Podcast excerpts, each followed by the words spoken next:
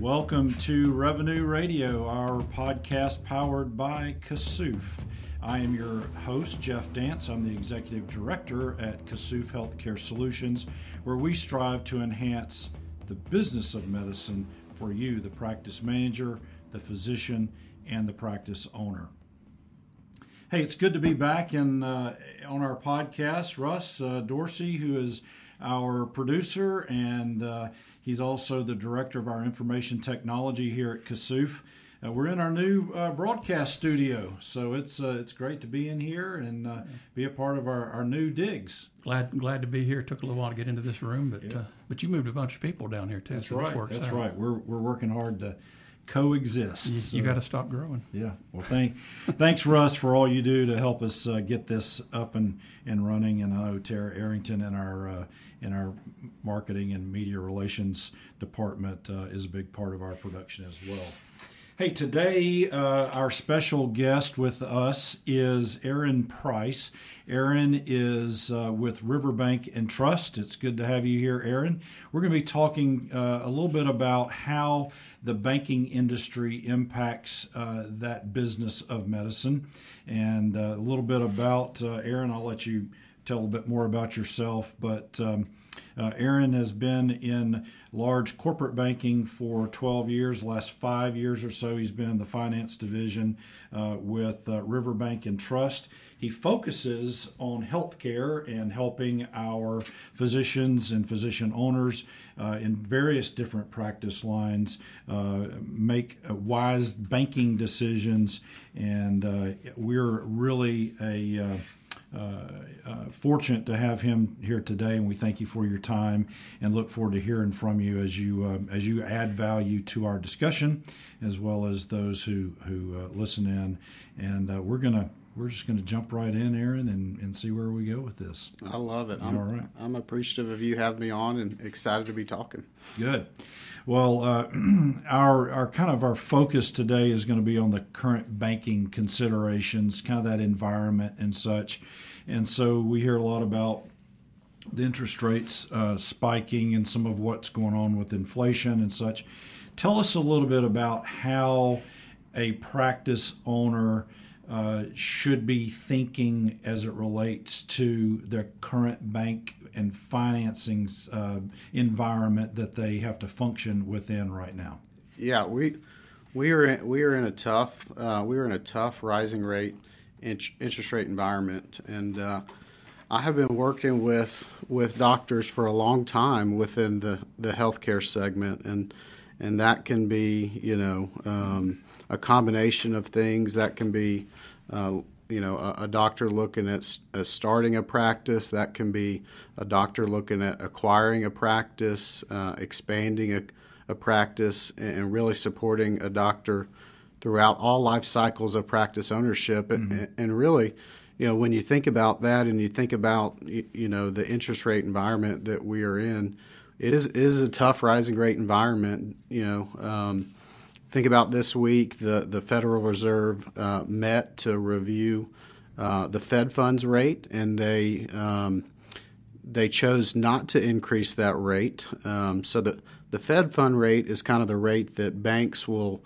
borrow from other banks, right? So you're almost consider that as your your wholesale deposits, Right. and, and so that's that rate stayed the same, but the Federal Reserve said, hey, you know, we are probably going to increase interest rates here over the next six months. So you guys just be prepared. Um, and when you kind of tie that Fed fund rates to, you know, a doctor specifically, think about think about prime interest rate. And, and that's really your interest rate that your most qualified borrowers are going to, you know, obtain for working capital, uh, even think you know their their personal homes, home equity lines of credit. That's kind of your your bank's variable interest rate, and, and so that interest rate, you know that that's at eight and a quarter as of today. So, um, and then even tying it a little further, you know, you know, doctors have uh, they have invested a lot of time within their education and their careers and, and being successful. They may have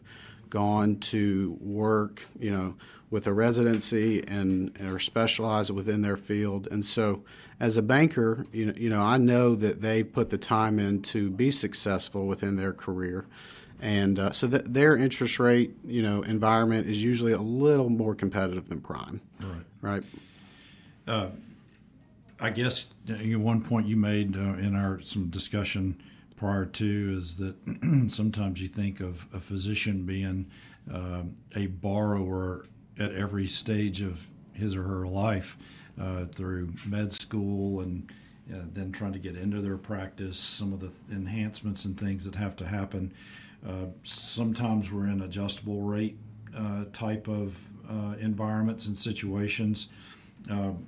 as a as a physician owner or an owner of a practice, what what what should the doctor be thinking? Yeah. I mean, I know there's the stay out of debt, as but sometimes you have to have that ongoing just to keep normal operations in place, and that's not always a bad thing. But man, if I get into an adjustable rate, what what am I what am I thinking? Yeah. So it, obviously, it, it takes a little money to make a little money, right? And so there there are life cycles within a doctor's career that, that they're borrowing that money and uh, it's a full cycle. And for a banker you know it obviously makes for a fantastic client right? Because mm-hmm. they're going to um, you know borrow a little money when they uh, get their student loans. Then they're probably going to purchase that first house. And then it comes time to either start that practice or buy into the practice uh, acquire a practice. And so um, a banker that understands healthcare can support that doctor throughout all life cycles of, of practice ownership. And then, you know, we we do have uh, there are, there are a lot of different loans out there for doctors, and so uh, there are some adjustable rate uh, commercial loans. And you know, if you're working with a healthcare banker that kind of understands your your specific practice goals, to me, I think tying that debt to that specific practice goal is extremely important, right? Let's say, you know, you have a doctor that is looking to start a practice, right? Let's let's use a dentist for an example. The sexiest uh, dental loan right now on the market is probably a, a fixed 15 year rate, right? Mm-hmm. But if that doctor is 30, 35 years old, you know, do they really need a 15 year term?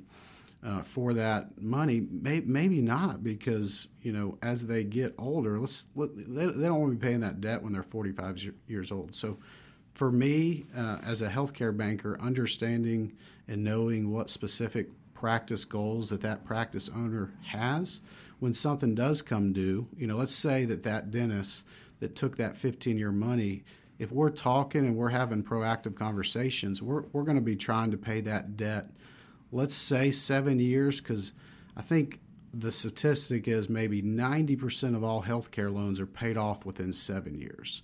So if we know that doctor's goal is to expand or purchase commercial real estate down the road, then hey, let's be aggressive and let, let's find a term that, that meets that that goal that's coming due. So, mm-hmm.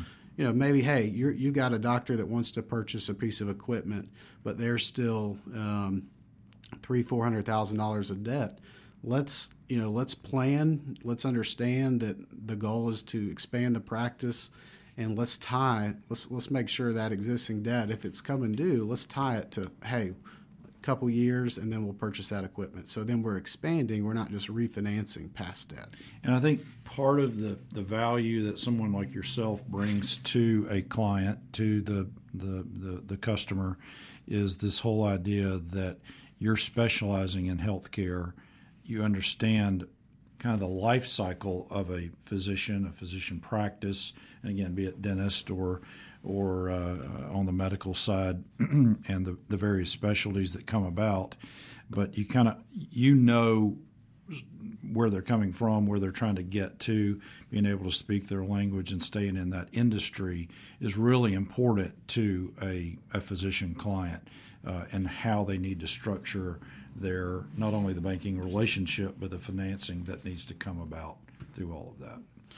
I, I would absolutely agree, and and understanding the structure is is very important, and understanding the practice goal is very important. So so you don't want uh, you don't want a loan to have you know, a, an adjustable rate if the goal is to, you know, hey, we're going to purchase equipment, right? We don't want to put that doctor in a in a loan that maybe is an interest only payment for a longer period of time. So understanding what that doctor is doing specifically with the capital is, is crucial to to help and support that doctor. So yeah, we know cash is king. Everybody needs to, to hold that cash. Uh, we hear all the, the, the discussion back and forth about it and such. Uh, the banks now seem to be promoting more of a hey, we we'd like your deposits more so than what can we do to finance you Right. right right now.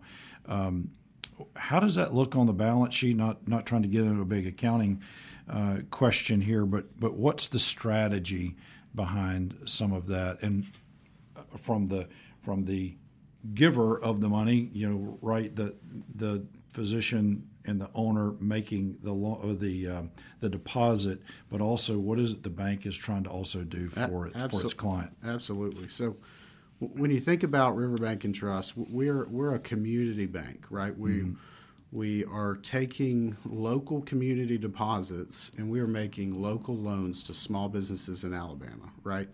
And so, you know, when we have a a- deposit. When we when we go after the community and, and we're able to help onboard some deposits we can take that money and in turn put it to work in small business loans. And so I'm, i had mentioned the fed fund rate. So there, there's two ways to make loans right? You can loan your money or you can borrow uh, money via the fed fund rate. So if you're thinking you know hey if we've got local deposits and in return, if we've gathered those deposits, we can lend those out at a competitive interest rate versus paying, you know, five and a quarter, and then and then still needing to make a spread to cover overhead cost uh, for the bank. And and so if we can gather deposits from that uh, small business from the from the doctor in return, we can go out to the community and make those deposits. And and as it relates to the the practice owner, you know, you know, think about. Um, thinking about being a quality applicant, right? If the bank is is only going to get a loan out of the the transaction, you know, then you may experience some higher pricing, right? The there may be a little more risk involved because there aren't deposits in, in that bank account, um, and so it's important for a doctor to be working on uh, building their assets, right? And on the bank side. Uh, um, deposits are a liability, right? We we owe you those deposits if you want to come get get a deposit or make a withdrawal. On the you know on our side, the loan is an asset, but on the practice side, it, it is truly an asset because um, when we go to evaluate the overall snapshot of that doctor, you know a strong cash position is a crucial crucial part of just you know underwriting and and getting comfortable with approving a practice loan. And then think down the road as your practice grows you know if you've done a great job of saving you know you may not need to borrow money. You can use that cash to expand. And then if you do want to borrow money the money's in the bank. And so now it, you know opposite side of the coin you're going to get a very strong interest rate because hey that money's with the bank. You know we know you can go pay cash for that. So we want to be competitive when, when we do have a full relationship and and in a community bank that the deposits are, are life and soul of a community bank very important piece. So let, let's follow that real quick uh, on just a, a just a little bit of a rabbit trail. Uh, we've heard some of the uh, situations with banks failing and, and that, and some some uh, depositors may be a little leery of the community bank setting. It's may have that persona as being a, a little or perception as being a little bit smaller, riskier, and, and what would you what would you tell? Because I mean, we've got clients in rural areas of Alabama and other parts of the of the country, and the the, the community bank stands. It is it's it's the deal, and uh, they need to. Uh, uh, promote themselves. How? What's the what's the security factor? How do how do you pitch that message that that you're you're Yeah. not going to fail?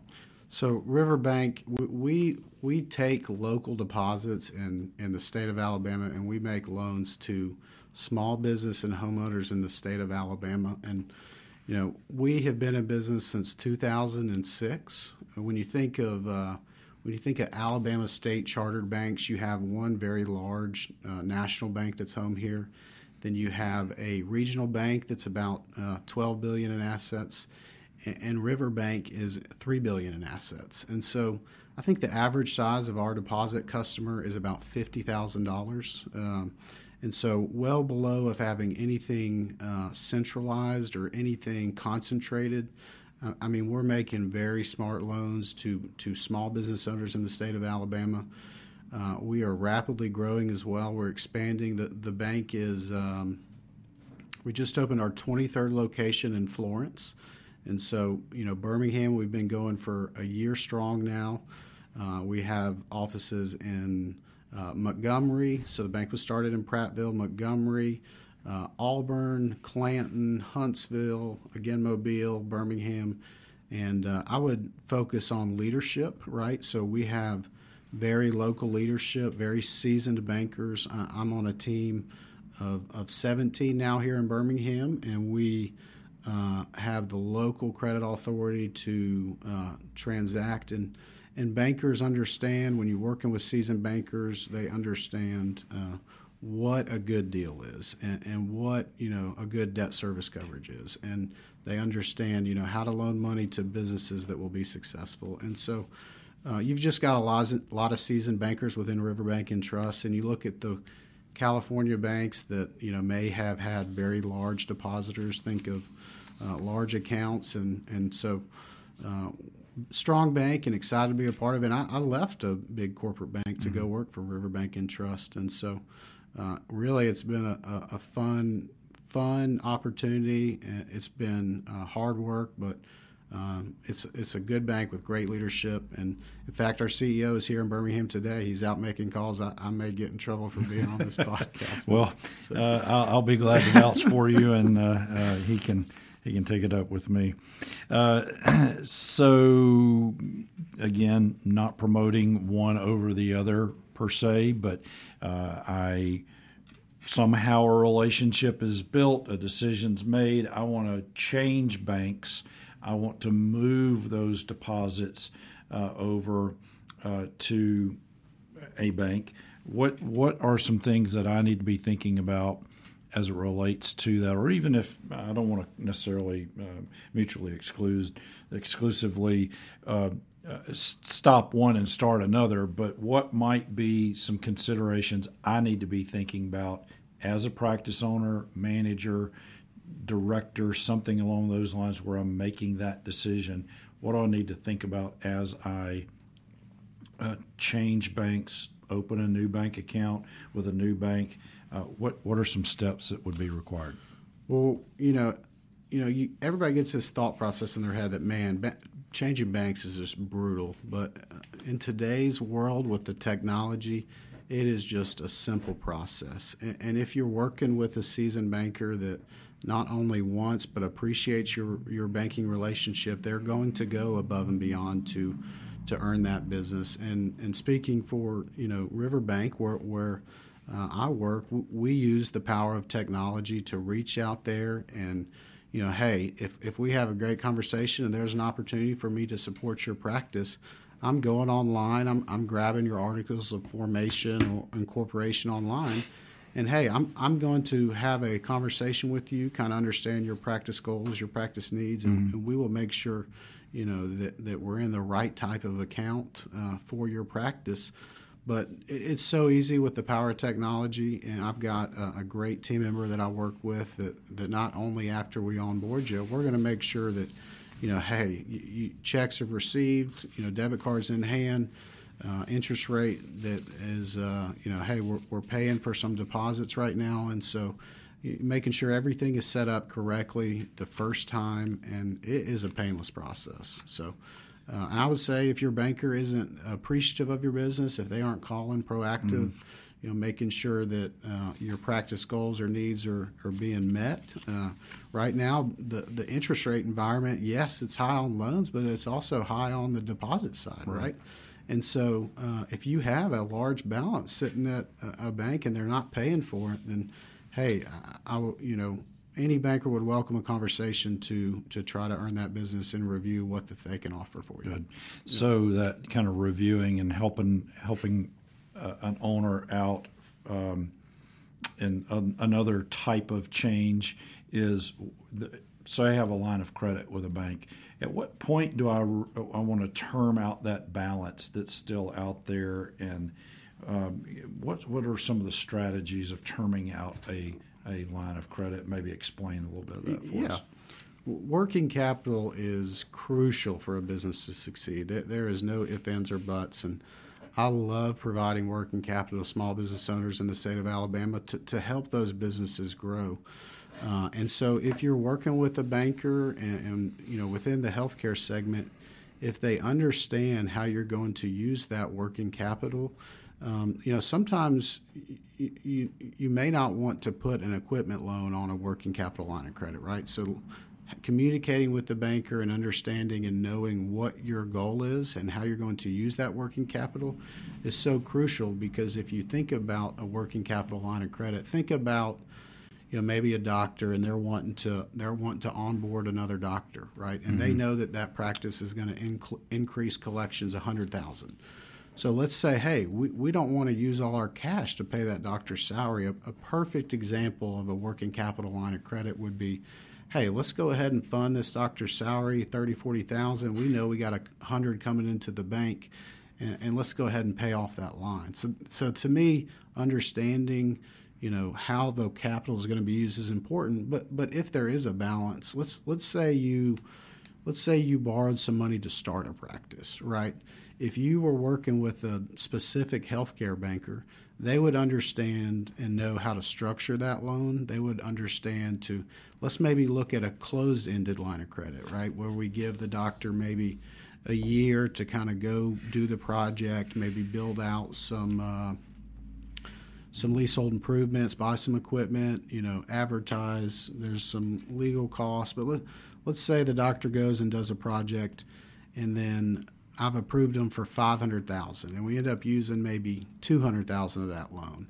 So you're you're going to, you know, we're going to have a structure in place to where in the beginning we're going to term that debt out after that project phase and then we're going to maybe have some ramp up payments in the beginning and then start really getting after maybe have a partial payment and then really getting after, you know, full payment in year 3 so allowing some ramp up time. Mm-hmm and so think about having a structure in place in the beginning versus, man, let's go get a, a big line of credit and keep that balance on it because most working capital lines are interest only payments and you don't want the doctor to be in a situation of just paying interest only. Right. So right. then terming it out would get you sort of the principal and the interest and get you moving to Ex- exactly. You're paying that debt down. But right. that doesn't prevent you from uh, you uh, me as the let's uh, the, the owner of the practice uh, to open up another line to start a new line over again right? On, mo- on, most not not all. I would say most working capital lines we're, we're going to have a renewal period. We're mm-hmm. going to we're going to make sure that hey that this line's been responsibly paid and that we're using it correctly. But you know hey doctor wants to expand and buy some equipment. Let's look at the specific product for that. You know, let's look at an equipment loan, right? Yep. Let's look at, hey, we need to do some build out. Well, we, we may not want to just have an interest only payment for a long period of time. So we've got um, a, a, few more minutes. I want to hit two more uh, thoughts before we before we wrap. I know one of those is going to be near and dear to uh, to Russ's heart, so he'll probably jump in with a, a comment or two as we relate to fraud. But um, before I do that, may maybe some folks might think uh, that the bank fees are, are fraudulent, but uh, we'll uh, we'll we'll address that. I, you know, again, I feel like I'm just getting hit with more and more fees, fees, fees. Uh, what are some strategies? What what's a conversation that someone feels like they can have with their banker that uh, could be productive, help them out? Is it is it just a matter of asking and and I know you guys got to stay in business. We all have to stay in business. We're trying to watch costs. You're trying to watch revenues and such. How how can someone uh, think through a fee structure with with their banker? Yeah, and I would say communication, right? Communication is key. And working with a banker that you trust, and that if there are fees associated with the account, let's understand what those fees are, right? Let's understand what you're paying for. Um, a lot of the larger banks will, and, and when we talk fees, it's it's mostly uh, treasury management fees. Uh, so you'll have uh, a lot of advanced online banking services for that practice, and it's about understanding what that practice needs and then charging accordingly, right? Right. You know, a lot of the larger banks will just they'll have a bundle package, and so what happens is that you're paying for services that you may not need, and in that bundle you may have remote deposit, you may have positive pay, you may have uh, ACH uh, wires, debits and credits, and then uh, you may have a wire uh, module. So, you know, with Riverbank, we're, we're going to understand your specific need. I don't think a dental practice needs to have the ability to send 20 wires a month, right? So we're not going to we're not going to charge you for that, Right. Uh, and if there is um, if there is a monthly service fee, you know, we have a very very strong uh, earnings credit to where we're going to offset you know those fees if you're keeping a strong balance wi- within the bank account. So, uh, hey, letting the letting the banker understand what that specific fee is for. Let's say you're in urgent care, right, and, and you're getting ten thousand dollars in cash a day. It may be worth paying a little extra money to have a a safe at your practice Right. and putting that cash in there. But, but Right. not everybody is going to pay for that, right? I'd So rather just- use a lockbox. uh, Right, let right. somebody else handle it. But that's there's a there Right. that's another service and an opportunity uh, again with the, the bank to, to help Right. out the. But we don't want to be paying for, you know, we don't want a customer to be paying for a lockbox if they don't need it. Exactly. certainly. Yep. So understanding those goals, you know, streamlining those payments for the customers and, and making sure that they are truly in the right products and services. Uh, I would say that is the goal of the banker. Um, Well, speaking of security and lockboxes and such, uh, real quick, uh, and you mentioned positive pay. A lot of times we see that as a fee that we may not need. But uh, what is, what is positive pay? What are some things you're seeing from a fraud standpoint? You and I have uh, talked about this in the past. Uh, give us a, a quick thought on on fraud. Uh, don't do it, right? but uh, what are what are some things that, from from your perspective, you're seeing that could help the listener uh, out in the banking world? What what are you seeing, and what, what could what could help us to, to know right now? Well, fraud is out there. Uh, it's it's not uh, if it'll happen; it's when it'll happen. I mean, truly, uh, I think the statistic is, you know, of every small business, fifty six percent or, or, you know, some type of fraud happens to them every two years, and so it, it will happen.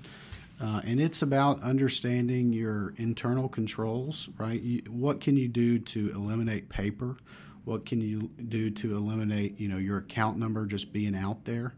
Uh, some internal things that I have seen, and, and this is, you know, within the last couple weeks. So, you know, office manager may be uh, receiving checks and marking paid via QuickBooks uh, right? And then that money doesn't get in the bank account, and, it may not be a lot of money, you know, but think about a time period of over a year where you've gotten a fraudulent check, or you're, know that that employee has siphoned. Uh, $150 here and there, and it certainly adds up. So But it could be. yeah, it could be a lot of money. Exactly. Right? It, it is Yeah, a lot of money over, over a period of time. Right. It could be a large check, Yeah. Uh, and so as they get deeper and deeper into it, I think you know something like that can happen. Uh, wire fraud is just it's out there. It happens all day, every day. You know, think about an example that that. Uh, that I deal with very often is a doctor wanting to purchase equipment, right? And somebody has compromised that doctor's email or maybe that sales rep's email. And then, you know, they see the communication going back and forth of like, hey, let's do, let's, oh, we're ready to purchase this equipment. It's mm-hmm. time to send payment, right? And then that fraudster comes in and they throw the invoice in with their routing and account number in. And then all of a sudden, $100,000 is out of the bank. Right. And, and so, you know, be careful who you're doing business with. You know, reputable suppliers Yep. and vendors, people that have that technology in place is, is very important. Um, anything you can do to eliminate paper, but uh, you know, you mentioned positive pay, and, and that's a service that the bank will provide.